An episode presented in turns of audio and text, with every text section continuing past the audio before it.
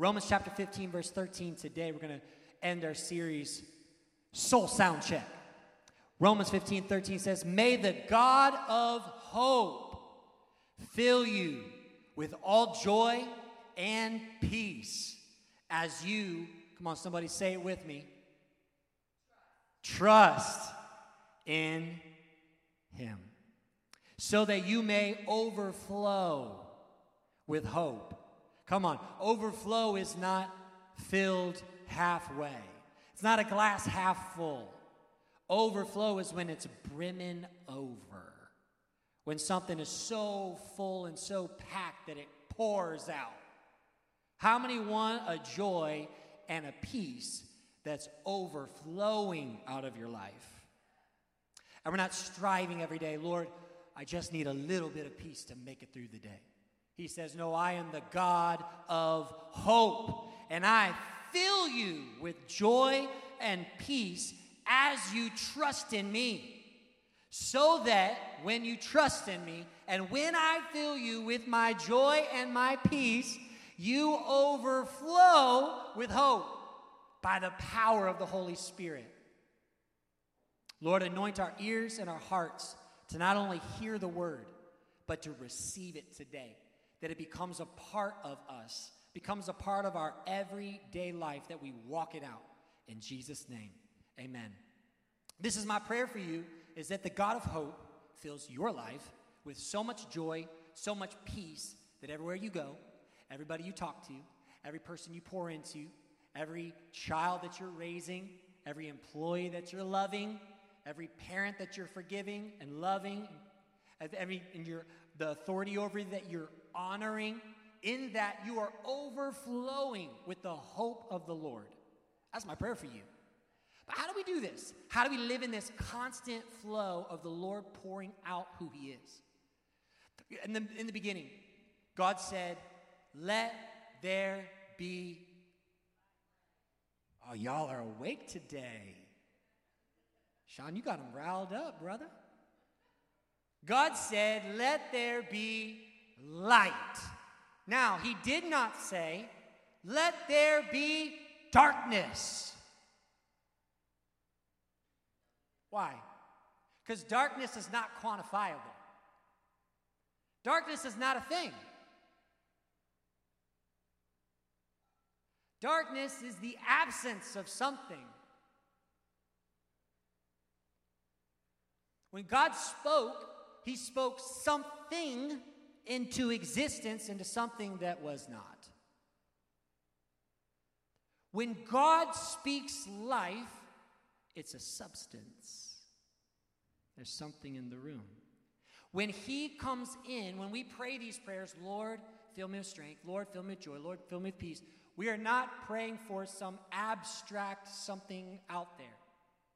When God speaks, He speaks something into existence. Let me tell you, my friend, when you are praying for peace, it's a substance from the Lord. When you are praying for joy, it's a substance of the Lord. It doesn't come from anything else. And yet the world wants to provide joy when it's not theirs to give. The, the, the world wants to provide peace. Ah, oh, we can give you peace. We can give you a moment to relax, unplug, have some R&R. We can give you, but it's, that's not substance. The Lord speaks substance into our lives. So once you know that, you realize that the resource of joy and peace does not come from anything else in the world but Him. That's why we pray the prayer God of hope, fill me up. Not, Lord, change my circumstance. Uh, you can pray that all you want. But look throughout the Bible and you realize that God doesn't answer like that. Lord, just move all my mountains. Lord, cast all the demons out. Lord, take care of my business. Lord, you do the work. I'll just show up and, and take all the blessings. Doesn't work like that. How many business owners we have in the room? You know. How many people work hard in the room? You know.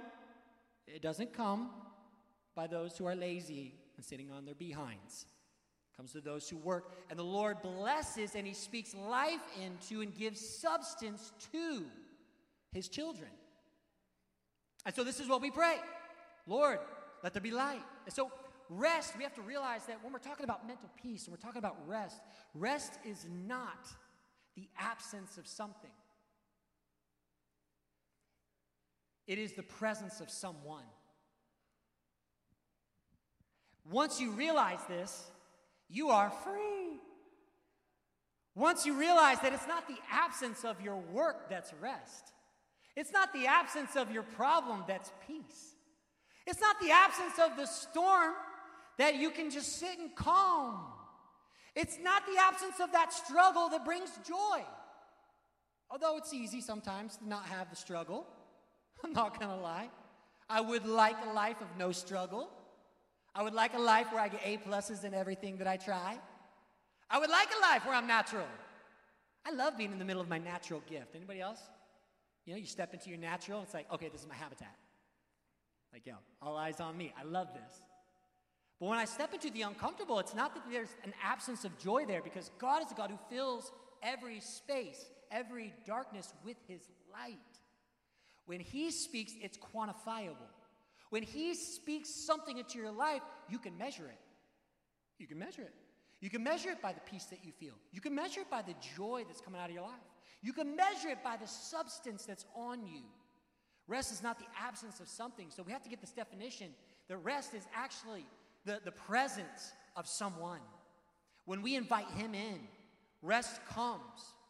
And I wrote this down too. Rest comes with knowing who's in control of everything and who has the last say over it.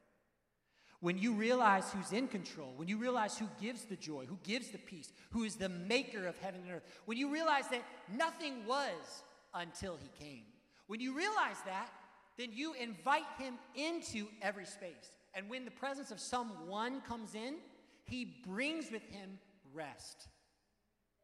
In the middle of the storm, in the middle of the boat and chaos, he brings rest. In the middle of the sleepless nights and the chaos, and I remember the, the, the sick kids, no sleep.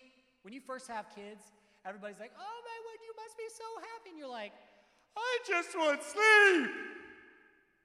If I could just take a nap, it'd be great. But sometimes we, we are in the middle of our lives and we're in the middle of our season and we're praying away what God has blessed us with. When God said, Hey, listen, I want to pour out peace and joy in the middle of your season. I want to give you rest in the middle of your work, in the middle of it. Look at Isaiah chapter 26, verse number 3. It's so good. Isaiah 26 says, You, he's talking about who? The Lord. You will keep in perfect peace those whose minds are steadfast because they trust in you. Isaiah realized something that peace comes from trust. Peace comes from trust. There can't be peace in your marriage unless you have trust. There can't be peace with your employees unless you have trust. There can't be peace in your church community unless you have trust. I don't trust you, there's tension there. If I can't trust that what you say you'll do, there's tension there. But when we prove our, our trust in something, then all of a sudden there's a, a relaxation. I want to challenge you today, my friend, to look at how much you trust in the Lord. And is your trust based on who He is? Because sometimes we can base our trust in the Lord on what we've seen and experienced. And I'm not saying that's wrong because we all go through things where you might have gone through a season where you prayed for something and it did not happen, did not turn out the way you wanted it to. Or maybe you're even a part of a religion or a church community and someone in there messed it up, messed up the message, treated you wrong. And all of a sudden, your definition of God now is, is distorted. But I want to encourage you to come to the Father who has open arms, who is willing to sit with you, to process through. I love Jesus' approach to his disciples because he never turned them away with stupid questions, and they had a ton of them. If you read the stories of the disciples, they're just asking them everything. Well, Lord, who's going to sit at your right hand? Well, Lord, uh, how couldn't we couldn't do that? And all these questions. And Jesus never said, That's such an ignorant question. Don't ask those things. No, he sat with them and he processed and he asked them a question back so that they could process through. Let me tell you, the Lord will never send you away to figure it out on your own. He loves to sit in the room with you, process through. Hey, that did hurt. Yeah, that, that leader didn't treat you right. Yeah, that, that was a hard season for you. I understand it's, it looked like your prayers weren't answered. And then when you realize that you get close to Him, you realize that He is the one who controls everything, is working all things together for our good. And then you, you rest and assured that you trust in who He is and not what He does. You rest assured in that He's faithful and that He's always on time and that He has your perfect will in mind. That, that's what we rest assured in. Not that my situation didn't change. That's where we get all messed up. Like, Lord, well, you didn't move the mountain. He's like, that's, that's not the thing. I'm working bigger things. I have bigger plans. I have the 30,000 foot view. All you can see is, is this right in front of you. I see the big picture, and then you rest assured, okay, Lord, yes, you're right. You are faithful. You are true. You have my best interests in mind. I, I do trust you, and that's why Isaiah said, You keep in perfect peace those who trust in you. Peace comes from trust. Uh, the word they use there, uh, those whose minds are steadfast, is literally dependent or fixed. To be steadfast, to be dependent on the Lord, to be dependent on Him. It's okay to be dependent. You don't have to be uh, strong and, and, and, independent on yourself. The Lord wants you to be independent on And I want to point this out too, because I was studying, and the word they, they use here is perfect peace, but actually there's no perfect in Hebrew. Uh, what they actually state here is peace, peace. They, they double the word, and which is when it's doubled, it denotes the certainty of the peace and the enjoyment of the peace. In Hebrew, when they said peace, peace, or sometimes you'll see in there they'll say joy, joy, and we translate it joy indeed or joy abundantly. They're saying this is an enjoyable peace that you can bank on. They're saying this is a peace so good, it's past your experience. All we can say is perfect peace. That's what makes sense in our culture. We need perfect peace, peace that, that passes all understanding, right? And Isaiah said, hey, listen, he wants to give you a certainty of this peace, a consistency of this peace that God only grants to his people. I got to jump ahead. I put some quotes in there you can see. I love Jim Elliot. He said, Rest in this. It is his business to lead, command, impel, send, call, or whatever you want to call it. It is your business to obey, follow, move, and respond. If you know your job and you know his, you can rest assured. Rest assured. I want to talk about entering into the time of rest because I believe it is um, an art that we all need to gather. Because here's the thing when we master the art of resting in the Father, then we as a church can become a light in the middle of darkness. Our world isn't going to get better. It's not. I'm not going to sit up here and preach that, hey, we're going to we're going to transform everything and everything's going to turn around and this America's going to be great and our world's going to be in peace. I'm not going to preach that. I've already read the end of the story. It's not going to get better. It's only going to get worse. So when we know this, we've already seen the blueprint of what's coming. We as Christians have to be in a place of rest and peace at all times. Therefore, we can walk into any scenario, and anybody can come to us with problems or chaos or anything, and we are full of peace and joy. I want to talk about worship really quick. I want to define it because in the Bible you see they defined the earliest form of worship was the priest bringing in an offering to the Lord. And if you look in the Old Testament, they burnt it on the altar. And what it represented was something that they gave up to the Lord. And they, they would pray all these prayers Lord, let it be a a pleasing fragrance to your nostrils, right? Let us be a pleasing offering to you. Worship, I wrote this down. Worship is a gift to the Lord, and rest is his gift to us. Worship is our part, rest is His. Worship is our gift to Him, and when He comes, He gives rest to us. But here's what happens when we invite Him into the place of rest, that's, that's, the, that's the key. This is how I visualize. I'm going to do a science experiment real quick. I was homeschooled, so I never got to do like these things with the tubes and all. So like I'm I'm excited whenever I get to do it. So this represents your life, and when you're born, you're pure. Just as a baby. Mm. It's really good. Purified water. Really good. And then what happens is, all throughout our life, we start to take on negativity. And the blue just represents negativity. It just overflows in our life until one day, all we have is negativity.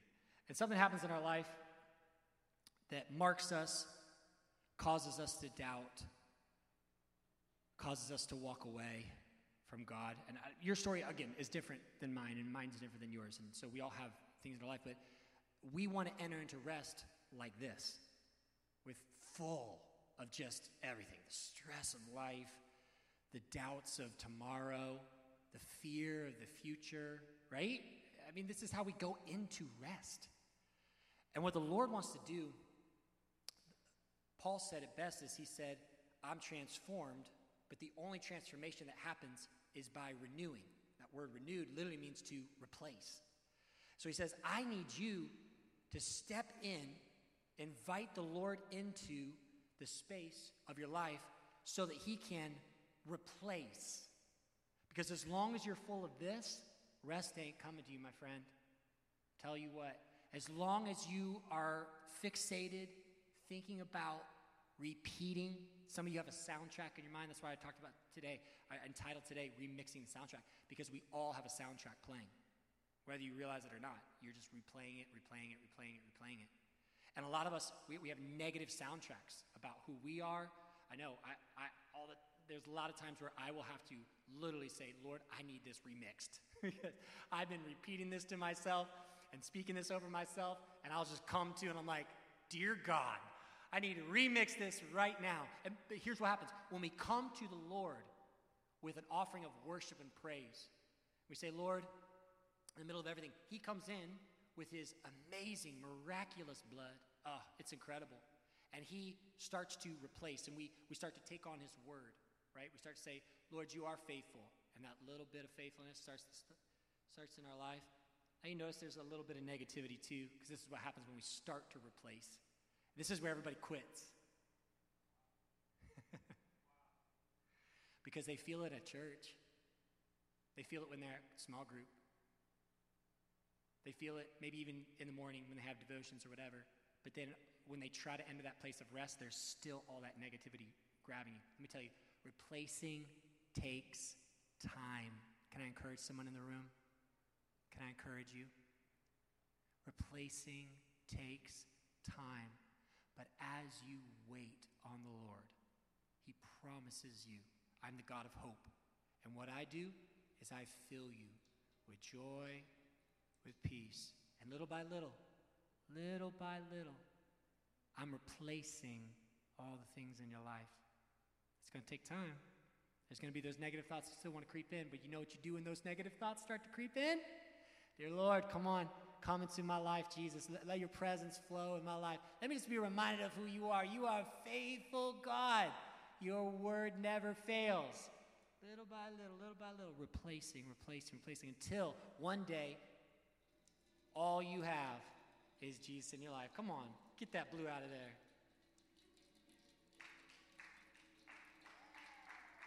And this is you. This is you. When the Lord comes in, He can replace all things in your life. He says, I'm the God of hope.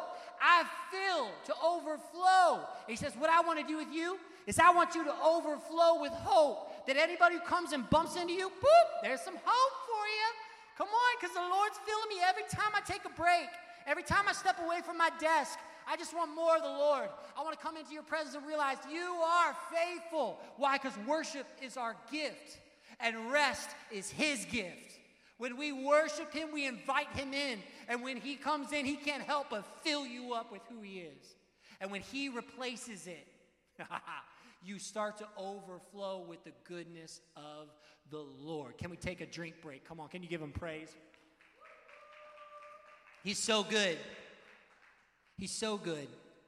When you bring an offering of worship with our lives, we invite him into our space of rest. And inviting him into our space of rest replaces the negative thoughts with his thoughts. How many want his thoughts over your life?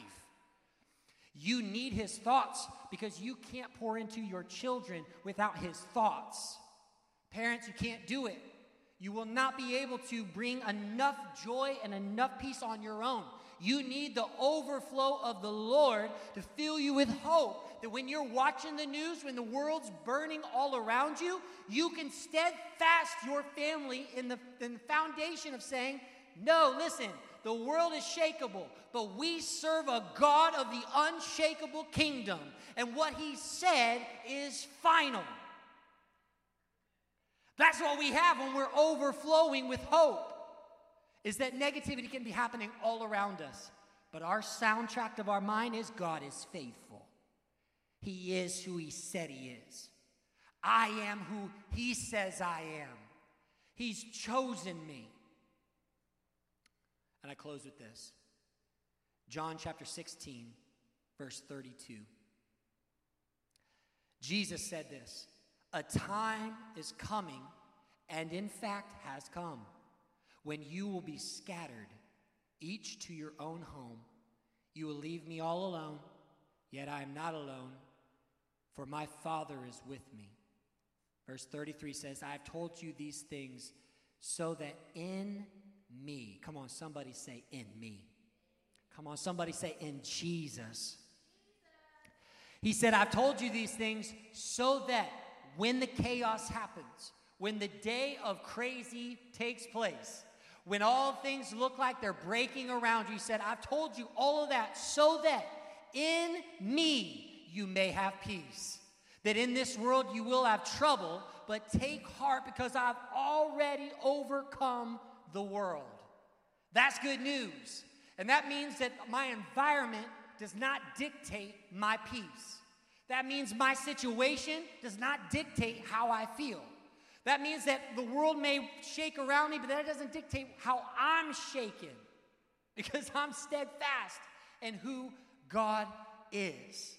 Today, my friend, I want to pray over you because I believe this peace and this joy is going to overflow in your world. And your job is not even going to know what happened when you show up. You're going to be walking with such a different buoyancy, and it's going to be a choice. I'm not going to lie to you. You're going to feel like that half blue, half red. That's how my kids get slushies when they go to Wawa.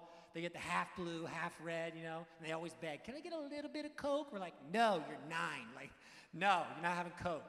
But half blue, half red, that may how you feel of like, Lord, you're so good. And then all of a sudden, Wednesday happens, and you're like, Good Lord, is it Friday yet? Like, come on. You feel that? But be encouraged, my friend. Be, take hope. Because he said, I, in me, you find peace.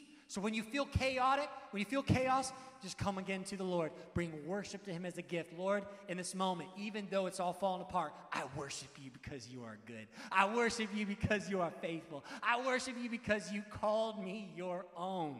In that moment, get more of Him. Get more of Him. Just kick the devil in the face. Say, Not today, Satan. Not today. No, I just need more of the Lord. Because what the devil wants to do is he wants to come in and say, Ooh, did I hear somebody complain? Did I hear somebody look at the negativity? He said, Ooh, I'm to pour in. And this is what happens. If you don't let the God of all hope fill you, somebody else is to start to fill you. That's why I say empty houses is the most dangerous house. don't be empty in your heart. Don't be emptying your mind. Don't be going to a state of nothing. That's the most dangerous place you can go to. Why? Empty houses get filled. That's why God said, Let there be light. In the middle of the darkness, in the middle of the chaos, in the middle of the, the craziness, let me speak life. That's why we don't pray, Lord, just empty me of everything. No, Lord, fill me with hope. Fill me with peace. fill me with joy. Don't let my house be empty. Fill it with your presence. I pray over my kids. Don't let them just be empty headed and just think about nothing. No, let them be full of kingdom thoughts, full of prophecy. Let the Lord of all hope fill them with joy and peace.